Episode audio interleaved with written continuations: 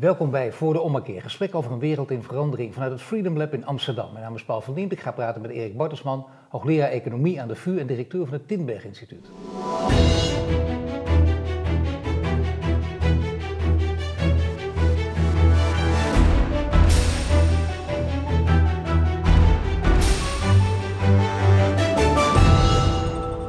Erik, welkom.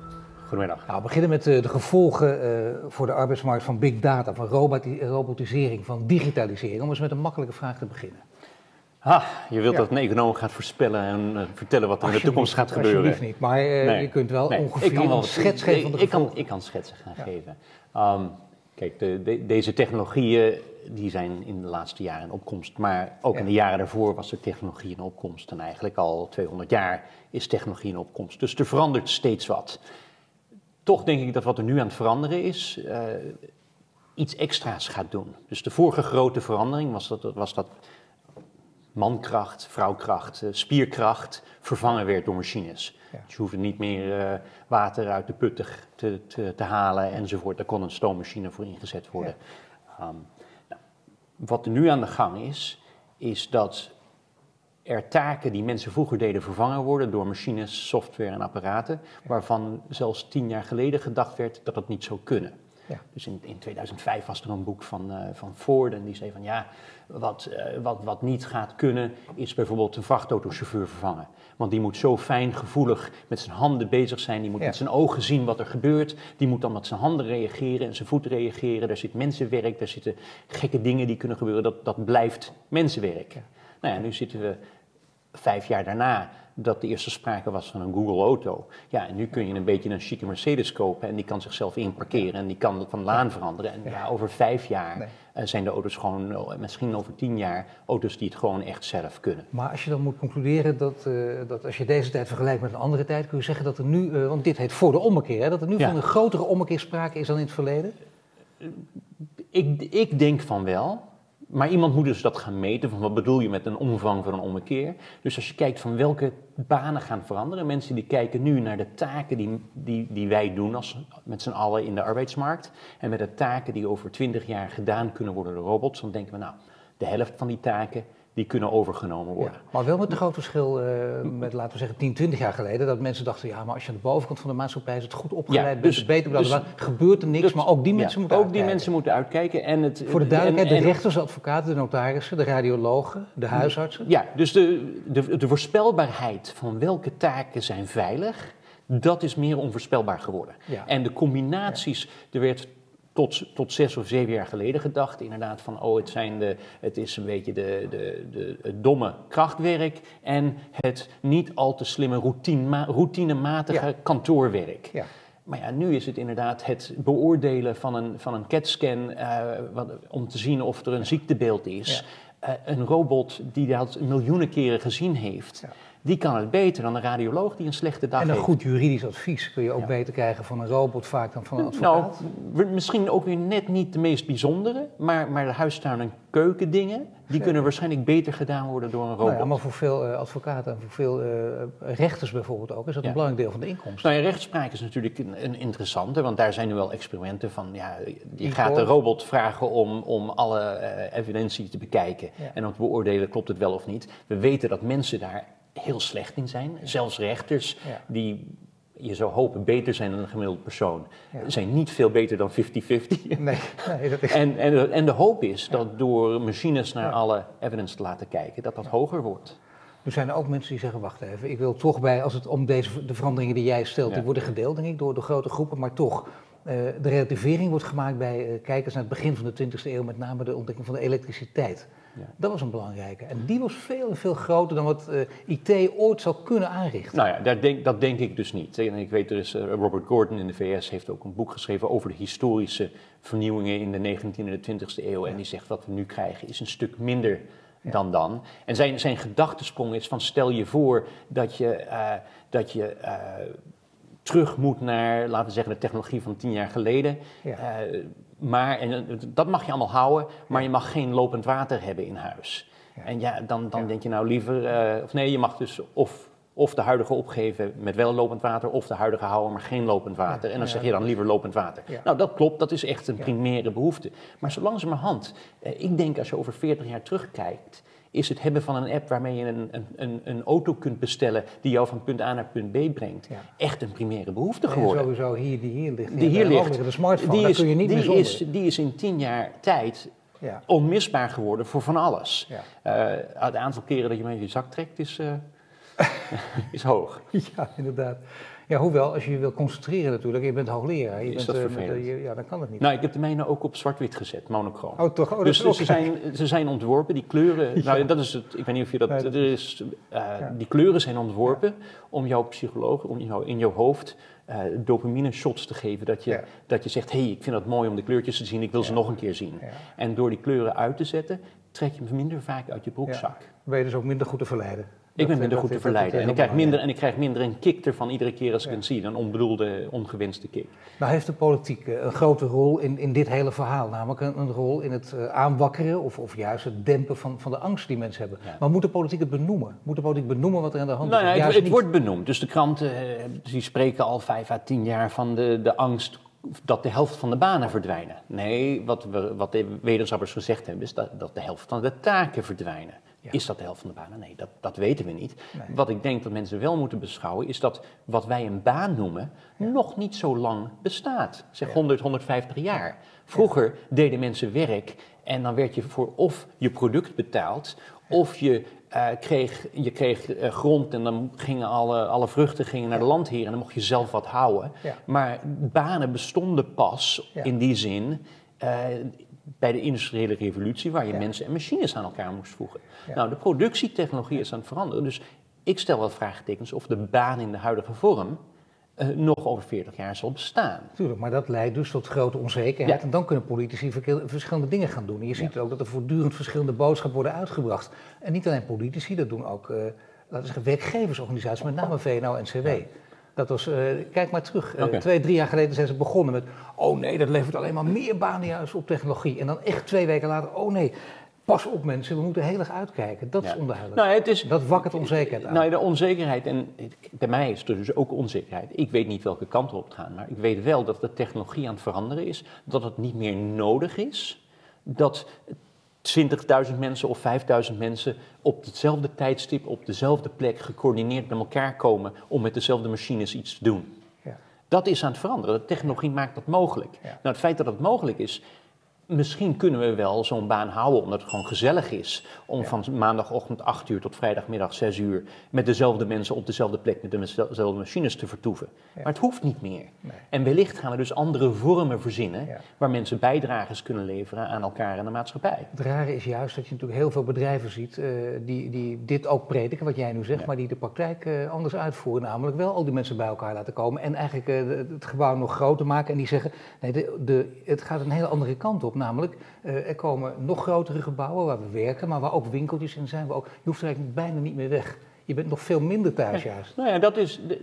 ik kan me voorstellen dat dat een mogelijkheid is. Mensen houden wel van een, van, van een thuisclub, zal ik maar zeggen. Ja. Eh, je houdt van je dorp, je houdt van je eh, werkgever, je houdt van je kerk, je houdt van je gemeenschap, je voetbalclub. En wellicht dat er nu bekeken gaat worden of je niet bepaalde van die aspecten samen moet voegen. En dat je inderdaad in clubverband, in plaats van in, in Ja. werkgevers- en werknemersverband, dat je Ja. in clubverband gaat werken. Ja. Dat zou best eens kunnen. Alleen het grote verschil is met vroeger, je kunt nu kiezen. En het hoeft helemaal niet meer. Vroeger moest het ook. Moest, vroeger moest die baan was in zoverre verplicht. Als je het niet deed, dan had je niks te eten. Nee. Dus je was verplicht om, om s ochtends naar die fabriek te gaan, eh, voor de meeste mensen. En, en die vorm, die kan nu gaan veranderen.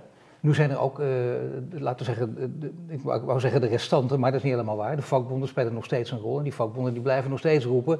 Eh, belangrijk is, eh, waar het om gaat, is mensen willen zekerheid en die willen gewoon ontslagbescherming. Ja. En die willen nog steeds, is dat een, echt een achterhaald verhaal in deze nou, tijd? niet, de, de, de hang naar zekerheid is niet achterhaald. Mensen hebben een, om hun leven in te richten, hebben ze in ieder geval nodig dat ze denken het is ergens voor. En als ik doe wat er gezegd wordt en volg wat moet, dan komt er iets goeds uit. En ik doe het ergens voor. eh, Vroeger was het dat, je, dat je later in de hemel kwam. En nu is het dat je een goed pensioen kunt hebben. En dat je kinderen goed op kunnen groeien. En Ja. een goed leven kunnen hebben. Dus de, of dat je een huis kunt kopen. Of later iedere Ja. jaar met vakantie. Maar mensen hebben zekerheid nodig.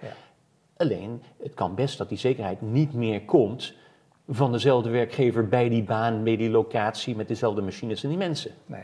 En daar moeten vakbonden, hoop ik, eh, denk ik, meer over gaan nadenken. Hoe- Waar, hoe, dus bijvoorbeeld een begrip als ontslagbescherming, daar moeten ze anders naar kijken. Ik denk dat je daar heel anders naar moet Maar kijken. dat, vakbonden die, die Ja. stellen dat synoniem aan zekerheid. En eigenlijk eh, Ja. op basis van hetzelfde verhaal als jij nu. Nou, en ik denk dat als zij dat zekerheid noemen, dat ze bedrogen thu- thuis zullen komen. Want de baan wordt nu aangeboden, traditioneel, door de eigenaar van het kapitaal. Ja. En waarom is dat? Ja, omdat de, de machines zitten samen met de ideeën. En de eigenaar van wie weet waar de klanten zit, wie weet Ja. hoe je het moet ontwerpen, zijn ook de eigenaar van het kapitaal. Dat begint ontvlochten te worden.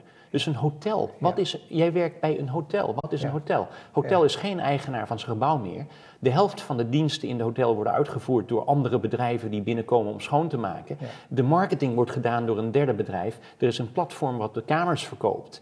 En wat is dan een hotel? Ja, het is een zeker. kantoor ergens in New York die 3000 van die hotels doet. Ja. Dus het, het, het idee al van wat is een baan bij een bedrijf. Dus, het- dus het begrip ontslagbescherming zouden vakbonden moeten, of, of anderen dan vakbonden die daarover praten, zouden dat gewoon moeten schrappen. En daarvoor in de plaats, wat moeten ze daar nou zetten? Nou, ze moeten of zeggen van luister, eens, degene, wij- wij als vakbond worden de club die zekerheid gaan geven aan een groep mensen. Dus dat zou kunnen. En dat was, ja, vroeger was dat, waren dat de gildes. eh, die beschermden de broeder, gebroederschap van, van, van bepaalde activiteiten. Je zou nu kunnen voorstellen dat er een groep eh, hotelmedewerkers is, Bali-medewerkers en, public, en, en, en food service managers en nou, wat er allemaal gebeurt in een hotel. En dat al die mensen in een gemeenschap of in een dorp of in een gewest samen in een bond zitten. Ja. En dat die bond zorgt dat de taken die die mensen waar ze goed in zijn, dat die verkocht wordt.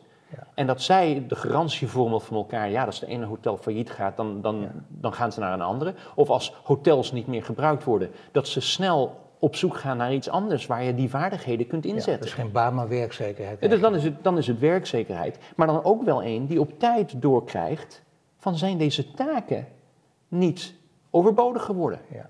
Want ja, als de Veel schoonmaak... flexibeler ingericht dus en veel wakkerder blijven Want je leven lang. eh, veel wakkerder. Want stel dat een van die taken is het vouwen van handdoeken. Dat schijnt een, een hondsmoeilijke taak te zijn voor een robot. Ja. Maar ze gaan heel snel vooruit in het vouwen van handdoeken. Voor ons toch ook, of niet? Dat, ja, ik, bij mij liggen de ze op een stapel. eh? Ehm, nee, maar dus als een robot handdoeken kan gaan vouwen, dan moet zo'n groep die eigenaar is, of eigenaar die, die zekerheid heeft geboden aan mensen wiens deeltaak is het vouwen van Ja. handdoeken, moet er iets anders vinden. Ja, zeker. Nu heb je ook eh, vakbonden die zeggen, nou, ik neem een stapje terug en eh, ik wil in de discussie meegaan. Ik noem het steeds vakbonden, maar het kunnen ook andere groepen zijn, nogmaals. hè. Die zeggen, eh, luister, oké, we begrijpen wat werkgevers willen. We willen af van de baan voor het leven, dat kan niet meer. Oh, Even trouwens om daarmee te beginnen. D- dat standpunt deel je ook, de baan voor het leven, die zal verdwijnen? Of is al aan het verdwijnen? Oké, dan, dan weer, wat bedoel je met baan? Bedoel, bedoel je dat het de taken zijn die jij doet, dat je dat je leven lang kunt doen? Dat is één definitie. En de andere is dat degene die jouw loonstrookje betaalt... Maar toch een beetje de ouderwetse manier Nou, de ouderwetse manier, dat als je bij baas. baan bedoelt dat ik op een bepaalde plek met bepaalde machines, met eenzelfde groep mensen, Ja. mijn leven lang hetzelfde doe, Want op dit dat is moment afgelopen. trouwens- Dat is afgelopen. Oh, maar dat is interessant, want nu uh, blijkt uit afgelopen. cijfers toch volgens mij dat dat nog steeds, eh, ik geloof, Heel dat weet ik niet precies, maar tussen de 60 en 70 procent van, Van de mensen nu dat nog hebben. nog steeds. Ja. Zoveel. Ja, maar dat is dus, maar dat, Dat zijn is mensen die er nog, dat er nog dat, dat zijn mensen die daar nog in zitten. Als je dan vraagt hoeveel mensen komen er nu bij die dat gaan meemaken, dan is dat waarschijnlijk heel laag. Maar dan kun je dus bijna uitrekenen dat inderdaad over vijf tot tien jaar, zo'n zo'n korte tijdspanne, dat het- een heleboel ervan percentage van ver- 70 is verdwenen 40. zullen zijn. Dus ik, ik zit nu, wat dat betreft, ik doe al mijn hele carrière eigenlijk hetzelfde, wel bij verschillende werkgevers, maar eigenlijk doe ik vergelijkbare taken. Maar ook daar zijn die taken toch verschoven. Ja. Eh, als ik hoorcolleges geef, worden ze opgenomen en kunnen ze op een ander tijdstip gezien worden. Ja, Eh. Als ik iets schrijf, dan doe ik dat met mensen samen die op andere plekken wonen. Uh, en dat was vroeger minder het geval. Maar meer zit niet. Jij bent niet al je leven lang, van 9 tot 5, ga je naar dezelfde plek. Met Nee. de auto of op de fiets. Nee. En kom je terug naar huis. Nee, Nee. Dat, dat is wel. Maar en, en iemand die nu 30 is, een jaar of 30. Op wat voor soort leven moet hij zich gemiddeld instellen?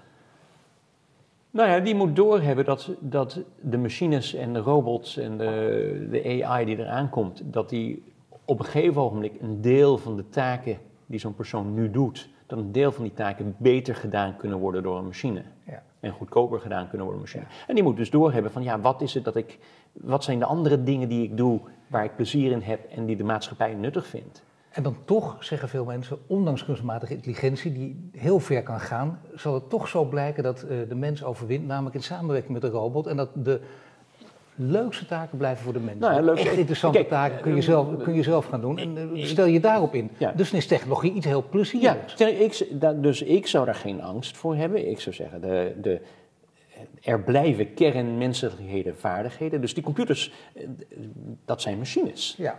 Die hebben geen plezier in het werk. Nee. Wij wel. Ja. Dus wij gaan op zoek naar de dingen waar we Ja. plezier in hebben. En als je dan vraagt in een economie, wat, hoe werkt een economie? Een economie werkt omdat so- dat persoon A iets doet waar persoon B interesse in heeft. Nou, Ja. dan vaak is het ingewikkeld dat persoon B iets doet waar persoon C aan wil. En dan, dan wordt dat rondje gesloten. Ja. Dus dat soort rondjes van mensen die dingen voor elkaar doen, dat kan gewoon blijven. Er is geen enkele reden om je zorgen te maken dat wij niet als mensen leuke dingen voor elkaar kunnen doen. Wat dat is, ja, daar, daar moet je dus. Deels moeten er ondernemers zijn die aan het vinden zijn van hoe kan ik deze vaardigheden die ik bij deze mensen heb gebruiken om die wensen bij die mensen in verband te brengen. Er zijn natuurlijk een aantal dingen zijn inderdaad volstrekt onvoorspelbaar op één of twee eh, na. Bijvoorbeeld hospitality. Lees en hoor ik altijd. Ja. Daar kan de mens zich in onderscheiden en dat blijft ook zo. Hospitality, een machine sport, kunst, eh, eh, empathie, Ja. een, een schouder op je hand. Nou, en dan wordt er soms gezegd, ja luister eens, zo'n zo'n zo'n eh, zachte knuffelrobot, die kan een een demente bejaarde ook Ja. best aardig voor zijn. Nou, misschien dat er dan wat endorfines vrijkomen in het lichaam als ze, als ze zo'n ding aaien. Maar uiteindelijk gaat het met heel veel werk, gaat het toch om persoonlijk contact. Ik denk Ja. bijvoorbeeld mijn rol als docent. Ja, in, in de ouderwetse manier van ik ga als een hoorcollege voor de groep staan, dat dat nauwelijks eh, belangrijk meer is, want daar kan ik één keer opnemen en iedere keer afdraaien. Maar je wil geen in het, zijn. Maar in het coachen van mijn studenten, Nee, om ze interesse te geven om verder te leren, om de mensen die net niet willen een duwtje te geven. Sorry dat je onderbreek, maar je bedoelt in die zin coach. Want het is In natuurlijk toch een gevaarlijk woord als het over onderwijs gaat. Want bij coaches zie je natuurlijk ook mensen die, de, gymleraar die de, die de, de wiskundeleerlingen aan het coachen is. Nee, nee, ik, dat ik moet je- inhoudelijk. Nee, maar maar met coachen, met coach bedoel ik het in de goede zin. Namelijk de atleet compleet eh vakidioot te laten worden. Dat hij helemaal tot het naadje gaat om zijn doel te bereiken. Ja. Dat is wat de coach doet. De coach die trekt het beste. Is daardoor jouw vak in die zin interessanter geworden? En mijn- dat onderdeel van en, je vak? En dat, nou ja, dat is altijd moeilijk geweest. Maar mensen konden zich, hoogleraren konden zich verbergen achter de katern waar, waar ze zo'n lezing aan het geven waren van een grote zaal. En die deden dat dus Zenden en altijd gelijk hebben. nou ja, die, die konden gewoon een verhaaltje houden van ik, ik Ja. voed mijn studenten Ja, hiermee op. Maar als ik terugdenk naar mijn eigen studietijd, zijn, zijn de meest inspirerende momenten toch die kleine interacties Ja. met een hoogleraar die, waarvan je denkt, joh, dankjewel voor dat ene woord. Ik ga nu twee weken in de bibliotheek zitten om Ja. dit te lezen. Ja. Want jij hebt me aangespoord om... eh, Dat is voor de student prettig. Ja. Maar is het voor jou als hoogleraar ook prettig? Althans, dat onderdeel dus van, van je vak? uiteindelijk... Of hou je liever van college? Nee, één is, het, het kost meer, één is het kost meer moeite. Maar alle mooie dingen in het leven die kosten meer moeite. Ja. Dus ik kan me verbergen door mijn hoorcollege te geven en dan maak ik me er makkelijk van af. Maar als ik eruit ga om echt te zorgen van waarom kan mijn student, waarom leert mijn student dit niet? Eh, Heb ik ze niet geïnteresseerd? Ja. Missen ze iets in hun voorkennis? Ja. Eh, Is Ja. het kwartje niet gevallen? Eh, hebben ze eigenlijk de tijd niet? Spelen er andere problemen? En ik ga daar is- echt op inspelen. Dat is natuurlijk, daar krijg ik, Ja. ja, dat is, zou voor mij geweldig zijn als ik een paar mensen kan inspireren ieder jaar. Ja. Weet je, dat, niks is leuker.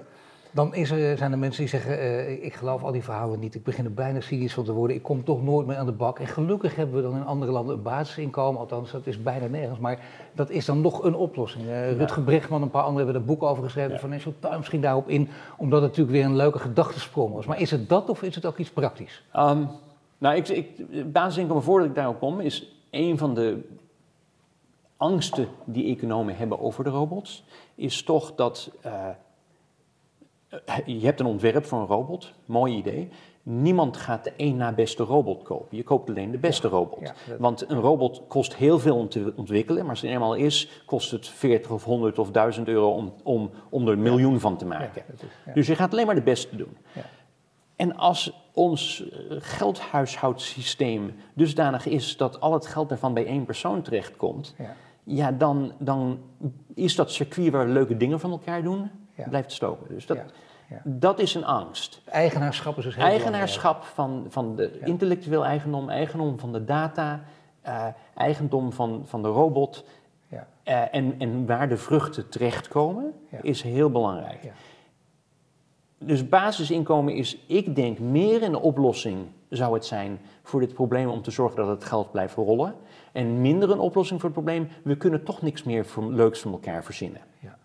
Want dat leuks van elkaar verzinnen, Ja. dat, daar maak ik min, minder zorgen om. Nog sterker, ik denk dat een basisinkomen dat juist kan ondermijnen. Ja. Doordat mensen nu een basisinkomen Hoeft toch niks meer te doen. hoeven ze niet op zoek naar iets te doen Nee. waar iemand anders Een iets leven aan lang heeft. luieren in de Een zon. leven lang. En, en het leuke van de economie is je, dat mensen zich ten dienste stellen van anderen in ruil voor op een andere plek in een ander tijdstip iets van iemand anders terug te krijgen. Het is een decentraal systeem van dingen voor elkaar doen. En dat is, dat is best interessant hoe we dat met, met geld en, en controle en prijsmechanismes verzonnen hebben. Dat we een hele ingewikkelde economie hebben die eigenlijk zegt van, eh, in het Engels, eh, I'll scratch, scratch your back if you scratch my back. Precies. Dat is wat een economie is. Reciprociteit. En. En een, een basisinkomen kan het probleem oplossen dat het geld niet goed rondvloeit, maar het kan deze oplossing, Ja. dat we dingen van elkaar doen, kan het juist ondermijnen. Ja. En daar maak ik me zorgen om dat dat dus niet de juiste oplossing is voor het geldprobleem. Dan is er nog iets waar jij, je- dat heeft ook met het geldprobleem te maken. En als je het niet wil hebben, heb je groei nodig. En eh, hoe meer groei, hoe meer je met elkaar kan delen. Ook, Ja. zo kun je het ook zien. Dus dan is in die zin productiviteitsgroei heel belangrijk en heel nuttig. Eh, daar ben jij volgens mij ook bijna je leven lang Ja. mee bezig. Ja. Eh, w- waarom is het sowieso zo'n boeiend onderwerp dat je, dat je daar echt decennia lang mee bezig Nou ja, het is, onze, onze welvaart, onze welbehagen komt uit de productiviteitsgroei. En eh, gewoon, het, zijn, het zijn allemaal opties. Ja. Het wordt voor ons mogelijk om dingen te laten of juist te doen Ja. die we gisteren niet konden. Ja. Ah, en dat vind ik boeiend. Hoe, hoe, is dat, hoe krijgen we dat van elkaar? Als je naar hele lange tijdreeksen van, van de mensheid kijkt, zijn er hele lange periodes waar de groei minimaal was. Ja. Nou ja, er zijn toch wat sprongetjes, dus wellicht dat we hebben leren schrijven. eh, Ja. en, en, en misschien 6.000, 7.000 jaar geleden dat we in wat ingewikkeldere gemeenschappen met, met meerdere rollen Ja. eh, konden samenleven. Eh, nou ja, daarna boekdrukkunst en machines en, en er zitten dus hele mooie dingen aan, dat we, dat we heel veel leuks van elkaar kunnen doen, wat we gisteren niet konden doen. Ja. En daar behoort bij dat je, als je uit een boom valt, dat je, dat je knieën gerepareerd kunnen worden, eh, dat je een heleboel ziektes zijn verdwenen, eh, dat mensen eh, hun, hun levensverwachting hoger is. Nu dat het aantal mensen op de aarde die in absolute armoede leeft, dat gaat met sprongen de laatste twintig jaar achteruit. Ja. Dus we zijn, de middenklasse in de wereld is gigantisch aan het groeien. Ja. Mensen die, die een reisje kunnen maken, die een pensioen hebben, die hun kinderen naar school kunnen sturen. Eh, echt fenomenale verbeteringen. Ja. En dat komt door die productiviteitsgroei. Ja. En dat is Maar- dus interessant, waar komt het vandaan? Hoe kunnen we dat organiseren? Dat is heel interessant. En vooral wil je dan weten, hoe kan het dan bijvoorbeeld de afgelopen 15 tot 20 jaar ongeveer die productiviteitsgroei stilstaat? Nou, ik, hij, hij staat denk ik niet stil. Nee, sorry, en sorry. dus hij, hij, als je kijkt naar wat we meten, groeit het nog een beetje, maar niet meer 2,5% per jaar, maar, maar een half procentje. En nou ja, een half procent per jaar betekent toch nog, in, in, dat betekent een verdubbeling in vier En generaties in plaats van... waar, oh, natuurlijk, maar waarom dan zo'n lage groei? Oké. Nou, daar zijn we met collega's heel hard over, over aan het nadenken. ik en, en als je dan vraagt van, is er... Is er- Internationale collega's. Internationale collega's. Dus gewoon de, de, de top van MIT en Chicago en Harvard, maar ook gewoon, Ja. mensen, ook gewoon mensen die ik in het vliegtuig tegenkom als we het voorleg. Die denken van, ja, hoe, hoe kan dat? En dan ga je nadenken van, ja, Ja. waar...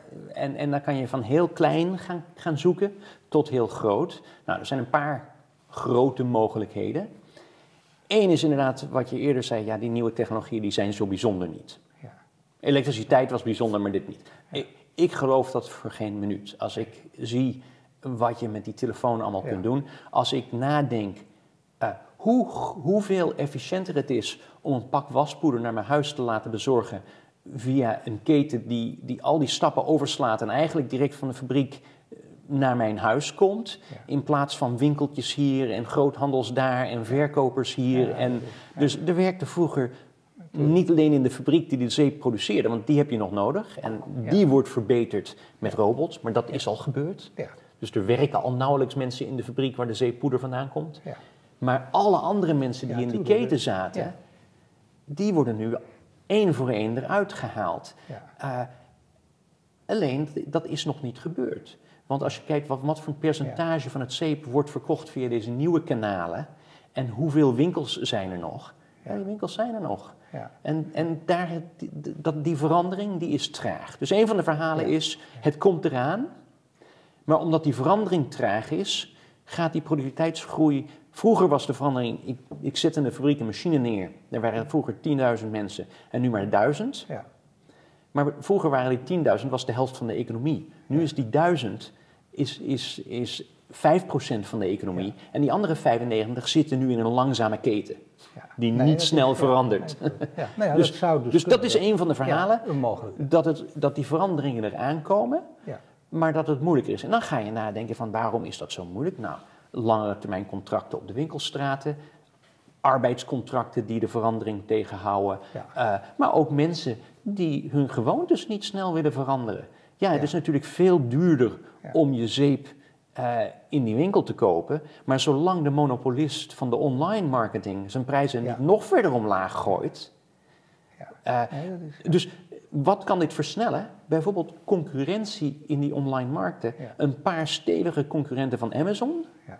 zouden deze verandering ineens een vloed kunnen laten Ja, is het toenemen. echt waar? De OESO die zegt, ja, is het groot, er is een heel groot verschil als het over groei gaat. Een verschil tussen grote bedrijven en de rest. Dus inderdaad, hele grote bedrijven als Amazon en nog een aantal, die zorgen voor de echte groei. En niet die Ja. honderdduizenden hele leuke Nou, en- kleine bedrijfjes. Nee, en dat is dus het. En, en eh, nou ja, dat is een van mijn najo's die dat OESO-rapport heeft geschreven. Dus ik, ben er heel, ik vind het heel leuk. Nou, ja, dat- ben ik heel trots op de jongen. Die heeft, dus dat is eentje waarvan ik denk, hé, hey, hebt Zeker. me aangespoord om iets leuks te doen. En die, heeft, en die heeft iets gevonden en het wordt door...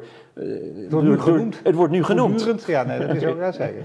Ehm, de reden dat het gemiddelde nog laag is, is omdat die top 5% die groeit, maar die onderste 95 niet. Nee. En dan is de vraag van waarom niet? Nou, één is omdat of die top moet die markten gaan overnemen, of er moeten anderen bij die grotere komen. Dus Ja. als je vraagt van waarom gaat het proces van het gebruiken van die betere technologieën niet sneller, dan is het of Amazon die houdt de concurrenten tegen, of er zijn andere dingen die tegenhouden dat er nieuwe concurrenten komen. Ja.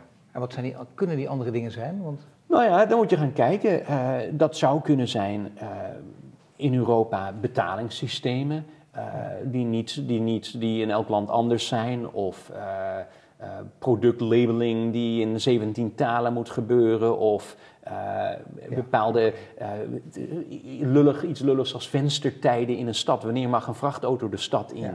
Dat dat tegenhoudt. nee, dat dat- is heel grappig dat je dat noemt. want Dat lijkt dus inderdaad iets heel kleins lulligs. Maar dat kan, als je dat uitrekent op grote schaal, Ja. heel, zelfs doorslaggevend zijn. Ja, dus het zijn, op, men is dus op zoek. Een van, de, een van de paden van waarom is gemeten groei nu niet hoog, heeft dus met dit transitiepad te maken. We weten dat de beste bedrijven Ja. fantastisch efficiënt zijn en wellicht dat Amazon echt voor de helft van de prijs kan leveren. Maar waarom zouden ze? Want concurrenten, ze moeten alleen maar een klein beetje goedkoper zijn dan de Ja. concurrent. Toch is het lastig, dit is, dit is heel belangrijk, zo'n Ja. analyse, maar toch is het lastig dat we dan niet precies weten hoe je tot meer groei zou kunnen komen. Dus echt een groei, serieuze groeiversnelling, een groeispurt. Er zijn ook mensen die zeggen, het, het ene het is of helemaal niet nodig, dan komen we in ideologie terecht. Of mensen die zeggen, nou het, het gaat mooi zoals het nu gaat. Want Ja. net zoals jij eigenlijk begin van dit gesprek zei, nou geen productiviteitsgroei, het is niet veel, maar het is nog Ja. eh, Nee, het behoorlijk kan, nou, het kan veel sneller. En veel sneller be- betekent toch, als het 5% per jaar is, ja, dan hoef ik volgend jaar twee uur minder te werken. Of ik kan 5% meer salaris, Ja. maar ik kan ook gewoon, weet je, kan nee, maar ik kiezen. kan kiezen. Maar je, Het is- kunt in ieder het- geval, je hebt een keuze, je, kunt een iets, leuk, iets wat je jij leuk vindt, leuk. gaan doen. Nou, en dan de mensen die, die tegen groei zijn, die hebben vaak, nou, vaak gelijk, omdat groei niet juist gemeten wordt. Dus als ik kijk naar een veld met aardappels en er worden per, per hectare komen er zoveel kilogram aardappelen uit. En ik ga nu mijn technologie verbeteren dat ik er twee keer zoveel uit kan krijgen per hectare en per gewerkt uur. Ja. Dan denk je geweldig. Behalve als ik nu dat gedaan heb door bestrijdingsmiddelen in het veld te steken, waardoor het over drie jaar niet meer kan produceren. Ja. Dan heb ik dus die productiviteitsgroei niet goed gemeten. Nee, is- Dus je moet wel zorgen dat die productiviteitsgroei gemeten wordt in een, in een duurbare zin. Zeker. En als mensen tegen groei zijn, zijn ze vaak omdat ze toch een beetje doorhebben dat wij met z'n allen het niet netjes genoeg boekhouden. Ja. En nou, daar ben ik dan een voorstander van, ja, dan moeten we zorgen Ja. dat, we, dat we wel die productiviteitsgroei juist meten. De vakbonden die zeggen, ja, productiviteits, productiviteitsgroei komt er niet mee, want dan hebben mijn, mijn werknemers kunnen niet meer naar het toilet en kunnen geen sigaretje meer roken. Ja. Ja, dan is het geen productiviteitsgroei. Nee, als je het krijgt door iemand zo te drukken. Nee, Dit is pas productiviteit- productiviteitsgroei als ze meer produceren met dezelfde inzet. Niet door af te knijpen. Niet door af te knijpen. Dus, dus, dus vaak denk ik dat de mensen die tegen groei zijn, eigenlijk in hun hoofd hebben van dit creëert toch alleen maar meer ellende in de wereld, meer vuilnis, meer. Dus je moet zorgen. Dat is niet feitelijk, maar dat is een ideologie. Nou, het is een ideologie nou, zekere nou, zin. nee, maar het kan feitelijk zijn omdat wij het inderdaad niet goed meten. Ja. Dus als, als we nu ineens het productiever vinden om alles in flesjes te steken, in plastic flesjes te steken, en die plastic flesjes eindigen in een soep in de, in de zee, Ja. en we hebben geen geld gereserveerd om die zee op te ruimen of te vermijden dat het daar terecht komt, ja, dan is het geen productiviteitsgroei.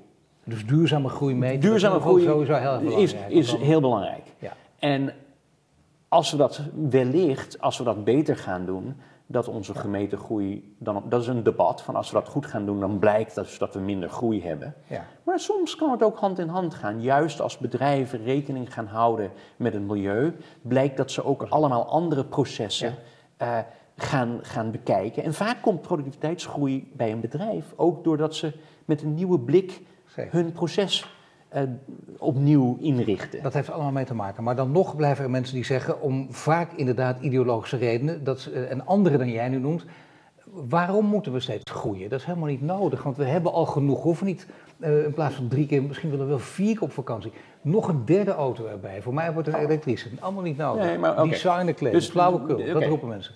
Ehm, ik heb het debat dan vaak net ietsje anders. Dat mensen zeggen, ja, groei, eh, meer, meer auto's en meer, meer hamburgers kun je niet eten. Dat klopt. Maar ook dan begrijpen ze niet echt wat groei is. Groei is de mogelijkheid om dingen te doen, Ja. die mogelijkheden die je eerder niet had. Dus die mogelijkheden hoef je niet te benutten door meer... Die kun je dus Dus benutten de door... multimiljonair die zegt, ja, je kunt maar één biefstukje per dag eten, die heeft het niet begrepen. Want daar gaat het niet om. Het, nou ja, het gaat erom, die, die kan wel nieuwe dingen doen die die, die, Die die wel zonder zijn miljoen niet kon doen, Ja. wellicht. Dus hopelijk, heeft hij, hopelijk begrijpt hij wel wat hij aan het doen is. Nou, dit gaat eigenlijk over, over dat, dat, dat- laten we zeggen, met, met de, de ouderwets linkse partijen. Die hadden Ja. het altijd over meer, meer en er moet niet meer komen. Dat is een zwaar moralistisch bedoeld. Nou ja, daar zou ik in, in hoofd zeggen, nou, als het meer muziek is en meer vrije tijd Ja. en meer mooi voetbal en meer respect, Ja. eh, graag. Ja, Oké, dus het gaat om wat je aan het meten bent en wat het is dat we van elkaar doen. Als wij, als er nu eh 20% van onze bevolking wordt ingezet om de rest van de bevolking te leren hoe we respectvol met elkaar moeten omgaan. En dat wordt een economisch product, ja, geef mij er maar meer van. Goed, dan hebben we nog met, eh, hebben we nog met, eh, met geopolitiek te maken. Ik probeer nog even. En bij geopolitiek heb je bijvoorbeeld, ik noem het Google. En die kun, kan groot worden. Google zegt, dan hebben we wel China nodig. Want er zijn 800 miljoen mensen, we moeten die markt op. En dat doen ze ook, proberen ze ook. eh, Ja. Nou, desnoods zeggen ze dan, oké, als je dan wil dat je gewoon eh, eh, bijvoorbeeld gegevens koppelt aan bijvoorbeeld aan je telefoonnummer van de gebruiker. Ja, dat moet dan maar, want nou ja, goed, Ja. dat geven we dan maar op. Censuur, we zijn erop tegen, maar vooruit. Maar we willen die groei Ja. in China. En dan zegt de oprichter Larry Page, een van de oprichter van, van Google, die roept dan, don't be evil. Zo ben ik begonnen, dat kan niet. Wie heeft hier gelijk dan? Hey. Ja, dat, dat, is, dat is moeilijk te zeggen. Ik, ik denk, ik zou hopen dat als ik zelf aan het hoofd zou staan van zo'n bedrijf, en als ik eerder had gezegd, do no evil, dat dit een grondprincipe was, Ja. die ik niet zou eh, weggooien om, omwille van meer groei. Dan zeg ik, ja, daar doe ik het niet om. Ja. Maar nu zijn er aandeelhouders en eigenlijk heb je door naar de beurs te gaan, heb je een, ben je een verplichting aangegaan met je aandeelhouders. Ja, zeker. En dat is een beetje, het, daar zitten ze nu in, dat ze wel ideologie, ideologisch willen zijn. Dus dan maar, maar, eh, maar ze hebben zichzelf al eerder, die stap, hebben ze, die, die, stap, die stap hebben ze eerder al genomen toen ze besloten om, eh, om aandeelhouders te beloven om hun groei te Dus het maximeren. is van don't be evil, door naar de beurs te gaan, het be evil. Nou ja, niet noodzakelijkerwijs, maar, maar, maar het- de beslissing ervan was toch wel een beetje meer van don't be evil un- unless it pays. Ja, ja, nee, dat is- ja. Maar ja, dan nog. Je zegt het is wel een markt van 800 Ja. miljoen mensen. Nou ja. Zonde om te laten liggen. Het- en, en dan kun je ook zeggen van ja, en als wij het niet doen, dan doen ze het zelf en dat kan nog erger zijn. En dan zeggen filosofen weer, ja maar wacht even, het gaat om de onderliggende waarde. En, Ja, eh, onderliggende hè, waarde. Dat, dat is wel heel pragmatisch dit. Nee, dus ik, ik denk dat een, een fundamentele vraag die we met elkaar moeten delen, is het, het geven van een rechtspersoon aan een bedrijf. Een bedrijf is een rechtspersoon, die heeft dus rechten en plichten. Maar die, eh, een rechtspersoon kun je financieel straffen, maar niet moreel. Je kunt hem niet in een hok opsluiten, je kunt hem niet royeren van de, van de voetbalclub of Nee. de hockeyclub. Nee. Eh, eigenlijk zouden we dus eh, de bestuurders van zo'n bedrijf moeten royeren van de hockeyclub. Als, ze, zich niet meer, Ja. als ze zich niet meer conform de normen van de maatschappij Ja. gedragen. Ja. En dat hebben we opgegeven met, met onze anonieme vennootschappen, Ja. eh, met aandeelhouderschap. Hebben we die moraliteit uit het bedrijf gehaald. Maar hoe zou je dat dan liefst anders willen zien? Want hoe kun je dat, kun je dat op een eenvoudige manier eh, terugdraaien, als je dat, zo, als je dat zou willen? Ik, vind het, ik, ik weet hier te weinig van, maar ik heb, ik heb wel eens gesprekken, nou ja, ook over, over de grondstof data, waar Ja. we misschien aan toe komen. Maar ook nu gaat het dan over de moraliteit van onze bedrijvigheid. Dat hebben we expres, die moraliteit hebben we eruit gehaald met het bouwen van zo'n rechtspersoon. Ja. En een, en een, en een, eh, een, een director van zo'n bedrijf is niet hoofdelijk aansprakelijk voor Oké, en, en misschien moet die verantwoordelijkheid weer terug erin gestopt worden. Dat vertraagt een hoop groei, want die naamloze vennootschappen hebben wel een hoop goed gebracht. Die hebben een hoop, eh, een hoop risicovolle activiteiten konden ondernomen worden, omdat mensen gevrijwaard waren van de negatieve gevolgen van die, Ja. van die risico's. Nou ja. Maar gezamenlijk kunnen we profiteren Ja, van het nemen van die risico's. ja nee, natuurlijk. Dus het is, maar daar kun je filosofisch een vraag over stellen. Dus in de toekomst, ik hoop dat die discussie weer eens terugkomt. Ik- Het antwoord weet ik niet. Maar het is een afruil. Antwoord weet je wel als het gaat over, want eh, je, je, je preludeerde er al op, hè, over data. Laten we daarmee afsluiten, want dat is toch een, een, punt dat inderdaad ook besproken moet worden. Data is het nieuwe goud, dat is een grote cliché ook van de laatste Ja. jaren. Maar dat is niet voor niets een cliché geworden, ook, ook een waarheid als een koe. Ja. Data is een productiemiddel geworden. Ja. Vroeger, hadden we, vroeger was er menskracht, dan was er menskracht en land. Toen was het menskracht, land en kapitaal. En nu is het eigenlijk menskracht en kapitaal en data. En, en ja, data is het nieuwe goud, dat is herbruikbaar. Het kan in hele nieuwe omstandigheden ontgonnen worden. Ja. In nieuwe samenstellingen kan het weer waarde opleveren. Ja. Alleen het wordt gegenereerd niet door een persoon, het wordt vaak gegenereerd door een proces. Ja. Dus ik stap op een fiets en ik rijd daarheen. Dan is in dat proces is er, zijn er gegevens gegenereerd. Ja. Nou, wie is dan de eigenaar? Is dat de straat? Is het mijn fiets? Of ben ik dat? Of is het degene die het registreert? Of degene die mijn abonnement van de telefoon heeft? Nog ingewikkelder, ik ga naar de huisarts. Ja. En de huisarts gaat met mij een gesprek aan van wat heb je? Die gegevens die komen in IBM Watson terecht. Ja. En die zegt je hebt dit. Ja. Oké, ik ben erbij gebaat, want ik word genezen. De arts is erbij gebaat, want die heeft weer iets nieuws geleerd en heeft een betere, eh, be- beter zijn werk gedaan. En ondertussen heeft Watson forever after eigenaarschap van die gegevens die Ja. hij volgend jaar weer te gelden kan maken. Ja. Nou, wie is nu eigenaar? Is dat de huisarts? Ben ik dat? Of is dat Watson? Nee, maar dat is heel en nu is het heel ja, onduidelijk. ik, Nee. eh, vaak is het niet eens juridisch van tevoren bekend, behalve waarschijnlijk heeft de arts al iets ondertekend dat Watson gewoon eigenaar is. Ja. En dat hebben we eigenlijk verkocht zonder te weten. Dus er zijn er toch weer de juristen die het uiteindelijk bepalen. Eh, ja, het, het- het zijn de juristen. En nu komt die Europese wetgeving, die GDPR, die privacywetgeving. Ja. En die zet Ja. daar wat perken bij. Die zegt, ja, Google, ja, economisch eigenaar, maar eigenlijk is het jouw data. En voor je recht op privacy mag je het terugkrijgen. Maar dit betekent, eh, een bekende hoogleraar, volgens mij heet die Erik Bortelsman, die heeft dat een keer voorgesteld. Weet je wat je zou kunnen doen? Wij zijn ook eigenaar, in Ja. zekere zin. Wij consumenten bedoel ik dan.